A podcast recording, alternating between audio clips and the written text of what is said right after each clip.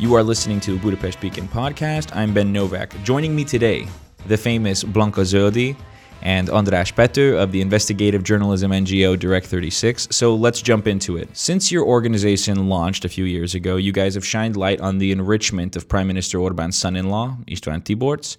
You have uncovered a range of other stories, including stories revolving around the undisclosed wealth of Hungarian politicians. And uh, you've also done stories showing how public funds tend to make their way towards politicians or their close associates, friends, circle very of ni- friends, very relatives. nice way to put it. Um, this week, you guys published a story explaining how EU funded projects have secretly contributed to the Orban family's enrichment. So, before we get into the details of what you guys found, just give me some background on how long you've been working on this story. Well, I think I would say that the the actual work, the reporting took uh, several months, but I mean this this goes back uh, for years because the the first time I heard about this uh, that the the Orban companies are um, maybe involved in public projects, it was three years ago. It's just that uh, mm, it took a while, well, relatively long time, uh, to figure out how we can get that information, how we can find concrete evidence. What does the Orban family do? What is the Orban family business? So the Orban family uses quite a tricky scheme uh, to not to be seen in uh, in public projects that we have uh, uncovered because they are not the winners of uh, of public contracts, um, but they are the suppliers of the businesses who win these public contracts. So this is how they can they can avoid being included in in public. Uh, uh, data, for example. Now, when you say when you say the, the the Orban family, it seems to me as though you're referring to more than one person. How many people are we talking about here, and what kind of businesses are we talking yes, about? basically, we are talking about the the, the father of uh, uh, Viktor Orban, the prime minister, uh, uh, Győző, Győző Orban, and uh, his two brothers.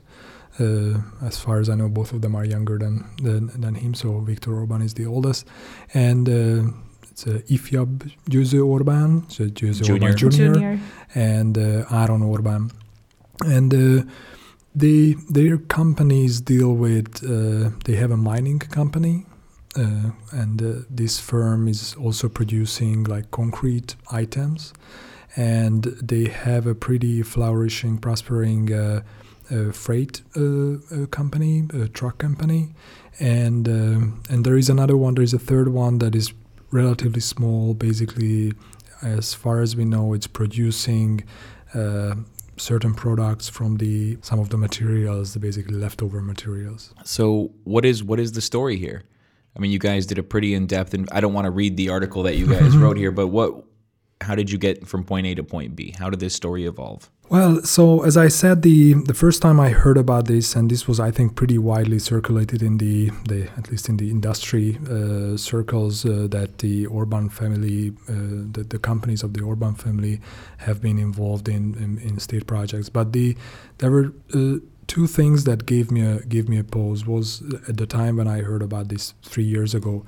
Uh, the first one was that it was it was clear uh, that it, it's really hard to get uh, concrete evidence about their involvement. Uh, the, the reason is why, uh, I mean, it, Blanka just explained because they are suppliers, they are on the lower level of the the of these uh, state projects. And the other was that at the time, uh, the figures available about their financial performance showed that um, the these companies didn't perform much better than before 2010, before uh, Viktor Orban came back to power. So you know, I wasn't sure if there is a story there because you know these these companies have been around for years, decades. You know, these are legitimate uh, uh, companies. Uh, so, but then when in the last two years we saw that the there was a huge uh, spike in the performance of these companies. Uh, then uh, and especially their profitability uh, uh, grew at a really spectacular pace. Then you know that uh, that made it more interesting because then we thought that okay, if we can prove that the the the, the public projects, state projects, EU funded projects in most cases contributed to this spectacular growth, then we have a story there. And this is what we proved. That on one hand these companies uh, you know grew at a really spectacular rate.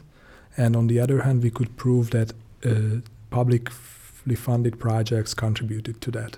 We don't know to what extent. That's you know that's something that this story is not the reporting is not over yet. But we could establish these two facts. And this is the story that we've, we've presented. These companies i assume and as you just said they were legitimate companies have been around for years. How is it then that that all of a sudden you get this this growth in, uh, in, in profitability from them. Can you imagine a situation where a businessman might think it's a good idea to, if he knows that X and Y and Z are involved in a certain business, to reach out to them and invite them to take part in a certain project? Have you heard any rumors about something like this? well, we have heard many rumors about how these um, competition work um, competition work between suppliers. So most of the times, uh, the companies would like to choose a supplier who who offers the product at the cheapest price, obvious yeah. uh, for obvious reasons. But we have heard rumors that there are other factors playing in sometimes as well, but we don't have any proof on that, so we couldn't go into details. But yeah, what we could what we could uh, say in the story because this was based on several multiple sources. Uh, that the, the what they told us was that in the case of these concrete items used mostly for these sewage constructions, uh, the the the con- contractors chose the the Orban family's company. Uh, despite the fact that their their product was much more expensive than the the competition's uh, product, and we and it has to be added that we uh, we also heard that the the quality of these the Orban products are quite quite good. Uh, but we were also told uh, uh by several um, industry sources that you know in in the Hungarian construction business, you know what the what's most important for these companies is that you know they want cheap the cheapest products and to maximize services. profit yes. at the end of the day. So you know uh, that what they told us is that, that normally, in, under normal circumstances, no company would choose a product that is much higher. I mean, if, if they could if they could get it at a cheaper price, a lower price. So you know, and this is. Uh, I mean, you can interpret interpret this in several ways. I mean, we, we just we just laid out laid out the facts. Uh, this is what, what what we've heard. Uh, as I as I said, I think um, there are quite a lot of unanswered questions, and uh, we will c- continue the reporting. So, in addition to the Orban family's business, who've done quite well for themselves in the past couple years, you know who else has done quite well for himself in the past couple years? The, the, mayor of Felcsút, Orban's close friend, Mr. Lőrinc. Mészáros. Is there any connection between the Orban family businesses and Mészáros Lőrinc's businesses? Well, we know for sure that there are some connections. Uh, for example, in the case of, of the sewage system construction of, of Budapest, um, in some districts, for example, the main contractor or part of a consortium was um, was a firm of, of Mészáros, and we have seen a couple of, I mean, a couple of actually hundreds of, of delivery notes saying that, that the company of Mészáros ordered uh, concrete elements and also some stones necessary for, for the sewage construction uh, from the father of, uh, or the business of Orban's father. So actually, that's that's a proof that they have been cooperating together. The only thing, or one of the things that we don't know yet, is uh, how much they actually paid for these concrete elements, because because the delivery notes only contain um, the exact amount mm-hmm. of, of the concrete products delivered, but they don't um, include the price of these mm-hmm. products. And obviously, we can deduct from, from other market players uh, who actually publish their price list on the website, like around what kind of cost these um, concrete products have. But for example, the company of, of Orban hasn't published like any kind of prices in the in the past couple of years. So wow, and they haven't responded to our yeah our that's, questions. That's the other well, that was the is, other thing I was going to ask. So you you had reached out to the Orban family, yes, to all the different Orbans that are in this story. Uh, yes, basically, well, we reached out to the, the to the two companies that are mentioned in the, in this in this story.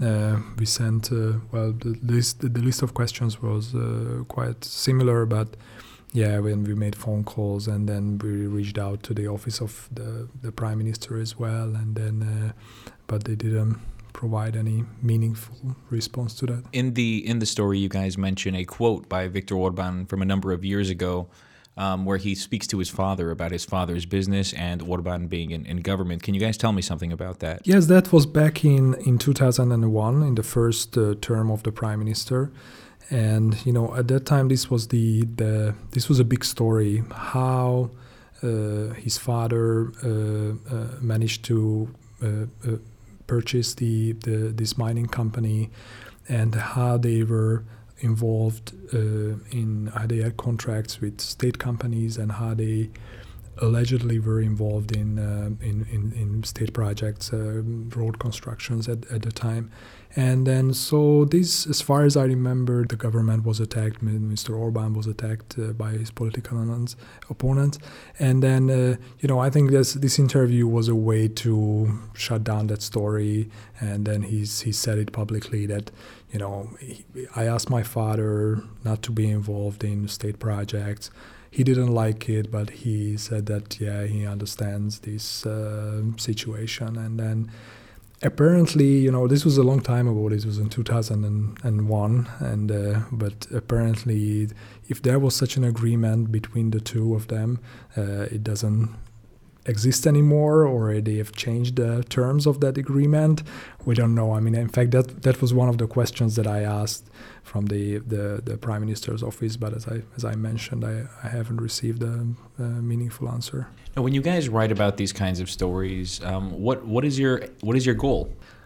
Well i think you know this is a i think there's the public has the right to know this. If the and we are not saying and we are not suggesting that you know uh, there is any wrongdoing here, but I think that the the, the, the public has the right to know if the the companies linked to the prime minister's family are involved in in any way in, in, in public projects. You know, in a in a transparent democracy, this is uh, this is this should be known. Yeah, I think that the main main objective of these kind of articles is uh, to expose something that has not been known before and these projects are the perfect examples because because actually I have to say that um, I had quite a positive experience um, with uh, with the project management companies, for example, who who showed me the documents, the project documents.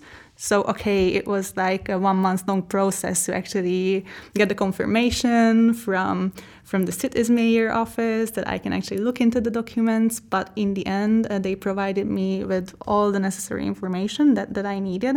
The interesting thing is that it took me like one month mm-hmm. to get these public information and i suppose that for example a citizen wouldn't have that kind of time actually Obviously, to, yeah. to, to look into these kind of documents whereas it could also be put out to the internet as well if, if we were living in a perfect society like a perfectly transparent society because it's about um, spending public money all in all even if it's on a on a lower level of, of the suppliers level I'm gonna ask like a final question here. I don't know if this is like related to the story. I don't know. Maybe you guys can tell me this, but um, Miklos Ligeti and I were talking a, a few weeks ago, and he, he he mentioned this very good point to me. He said that what's interesting to see with these large market players in the Hungarian economy is the extent to which they are able to expand given all the given all the support that they're given through public procurements in Hungary, they're kind of given a, a leg up in the world, so to mm-hmm. speak. Are they able to expand beyond Hungary's markets? In the cases of the Orban family businesses, do you have any evidence to suggest that they do operate or you know ship materials outside of Hungary? In fact, uh, I think uh, yeah, at least one of the one of the companies we we know from their mm, the financial reports they they have to publish. Uh, uh, regularly that they think they have clients in Croatia. But as far as I remember, it's not a very substantial part of their their operations, and so they are mostly, you know. But I think to be to be to be honest and to be fair, you know, this is a uh, these are relatively small companies, even even uh, after these this spectacular growth in the in the past few years. What kind of profits are we talking about? We're talking about, uh, mm, well, uh, they in the last three years, and and um, by mean I that between 2013 and 2015, because we don't have the the, the figures from last year uh, yet, that they they made these three companies made uh, more than five um, billion forints, and then the, uh, no no no no no it was In the revenue. yeah yeah in, in, in, in revenue. No, I think in the, yes in the last so in the, in the last year uh, where the figures are available from in 2015 they made about uh, five billion forints, um, a little bit more, and uh, you know that's a basically they doubled they doubled their revenues uh, since uh, 2013, um, and they they the the rate of the profitability grew um, you know at an even higher pace. So altogether they they took out two billion forints in dividend. in which the- is almost all of the profit Yes. actually. So you can see that they are not really reinvesting this Mhm. money in into the prosperity or the future of, of the companies, but they take that for themselves apparently. Well, we look forward to reading what else you guys knock out. Thanks for coming by. Ah, thanks Thank for you. having us.